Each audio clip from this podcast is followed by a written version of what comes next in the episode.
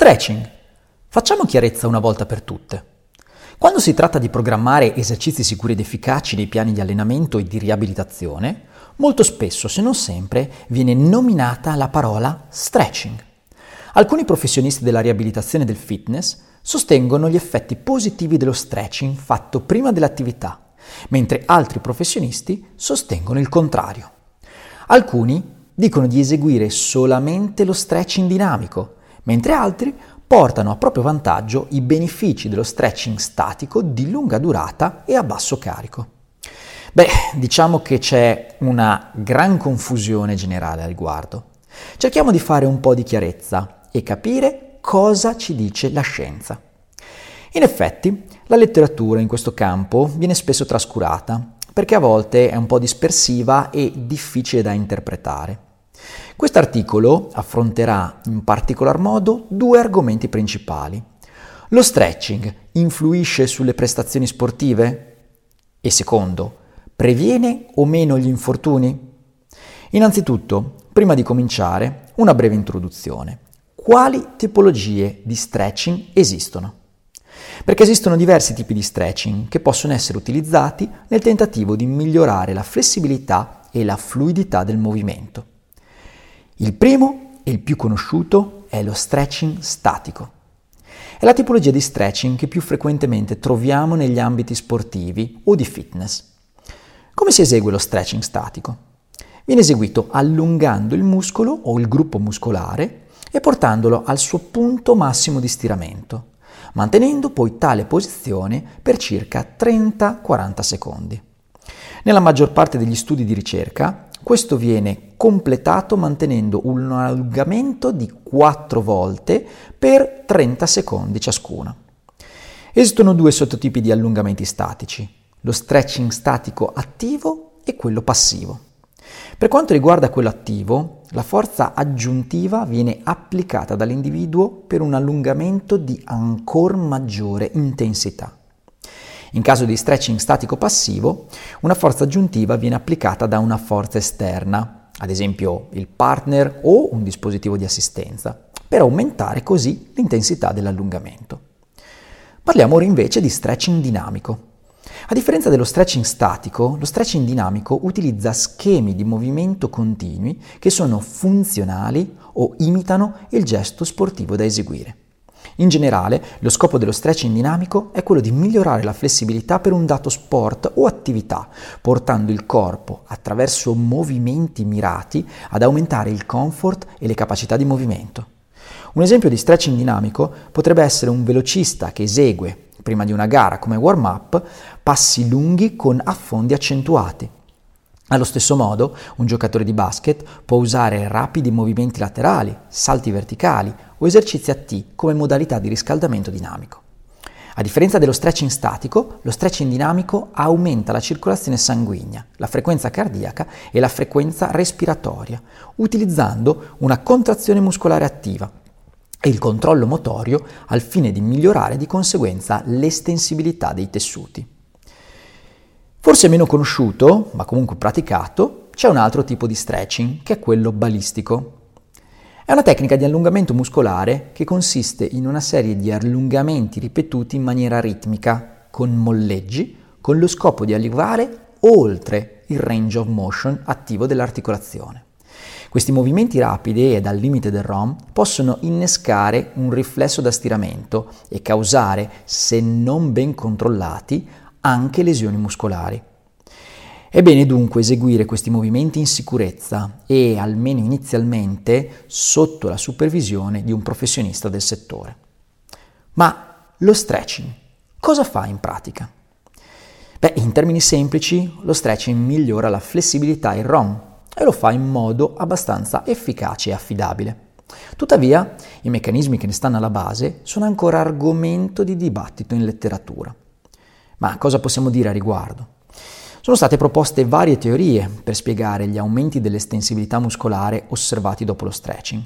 Alcuni gruppi di ricerca propongono che l'aumento della flessibilità sia dovuto esclusivamente agli effetti neurali e all'aumento della tolleranza allo stiramento. Altri gruppi propongono che lo stretching apporti dei piccoli cambiamenti a livello istologico nell'unità muscolo-tendinea. Studiando però a fondo la letteratura, possiamo dire che entrambe le ipotesi potrebbero risultare corrette.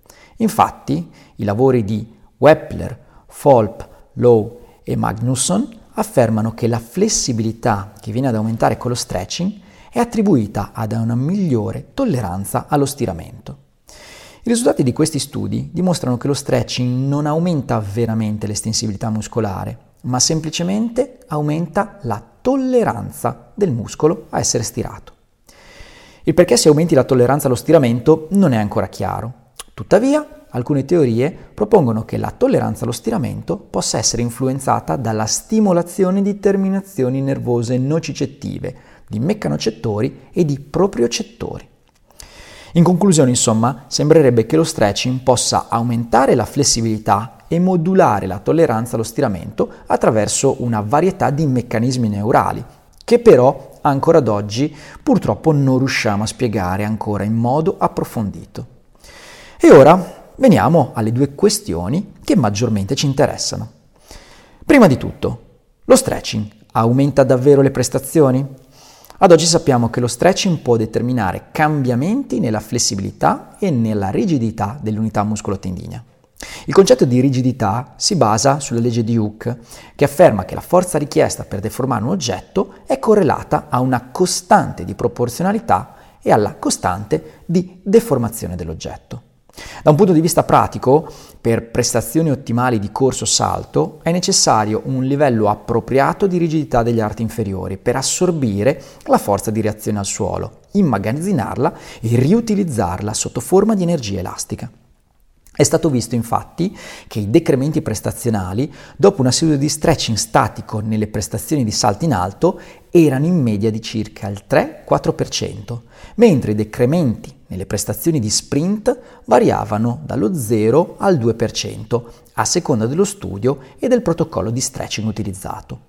È importante notare anche che sembrerebbe che maggiore è la durata dell'allungamento, minori potrebbero essere le misure di forza e le prestazioni. Ciò significa che gli allungamenti di breve durata potrebbero avere un impatto minimo sulle prestazioni. È bene sottolineare però che questi cambiamenti sono stati ben documentati solo nello stretching statico, mentre purtroppo non possiamo dire la stessa cosa di quello dinamico. Quindi, cosa ci dicono gli studi attuali? Sulla base degli studi disponibili, è ragionevole sconsigliare lo stretching statico immediatamente prima di attività di forza e potenza. Tuttavia, se viene eseguito un riscaldamento generale o uno stretching dinamico subito dopo lo stretching statico, sembra si possano annullare gli effetti negativi sulle prestazioni di forza. Al contrario, la maggioranza delle prove indicano che lo stretching dinamico prima di un'attività dove la forza e la potenza sono gli elementi fondamentali, sia benefico ed abbia effetti positivi sulla performance. Cosa possiamo dire per concludere? Il consiglio come la letteratura ci conferma, è quello di non eseguire stretching statico subito prima di un'attività sportiva, poiché potremmo avere effetti negativi. Bensì, possiamo usare come warm-up un riscaldamento composto da stretching dinamico con esercizi funzionali alla richiesta sportiva. La seconda questione è la seguente. Lo stretching previene davvero gli infortuni? Lo stretching viene comunemente praticato prima della partecipazione sportiva, nei programmi di prevenzione degli infortuni e nelle cliniche di riabilitazione di tutto il mondo. Tuttavia, gli effetti sulla prevenzione degli infortuni non sono molto ben compresi. Per quanto riguarda l'effetto dello stretching pre-partecipazione sulla prevenzione degli infortuni, abbiamo alcuni studi che ne parlano, anche se a volte i risultati sembrano contrastare tra di loro. La domanda che ci poniamo è, ma lo stretching può avere un effetto positivo sulla riduzione degli infortuni? Può prevenirli, come realmente sentiamo spesso dire? Gli aneddoti non sono utili quando si cerca di rispondere se qualcosa impedisce che accada un'altra cosa, quindi l'unico modo per valutare la questione di prevenzione degli infortuni è valutarla attentamente attraverso gli studi presenti in letteratura. In uno studio fatto tra il 1998 e il 2000, Pope e colleghi hanno reclutato oltre mille militari. Inizialmente hanno confrontato un gruppo che eseguiva allungamento per i polpacci prima dell'attività fisica per 12 settimane con un altro gruppo di persone che eseguiva allungamento per la regione scapolo-merale. Quale gruppo ha avuto meno infortuni al polpaccio? Beh, nessuno dei due. Proprio così. Non c'è stata alcuna riduzione o differenza dei tassi di infortunio tra i due gruppi. Questa è stata una scoperta sorprendente, quindi hanno ripetuto lo studio con più reclute, eseguendo l'allungamento per tutti i muscoli dell'arto inferiore e li hanno confrontati con un gruppo che non faceva per niente stretching. I risultati sono stati anche qui sorprendenti, nessuna riduzione degli infortuni di alcun tipo. Dunque, 12 settimane di allungamento di qualsiasi muscolo della gamba non erano servite a prevenire infortuni. Nel 2004 Tucker e colleghi hanno pubblicato una revisione sistematica con meta-analisi per valutare se ci fossero benefici dell'allungamento per quanto riguarda gli infortuni sportivi.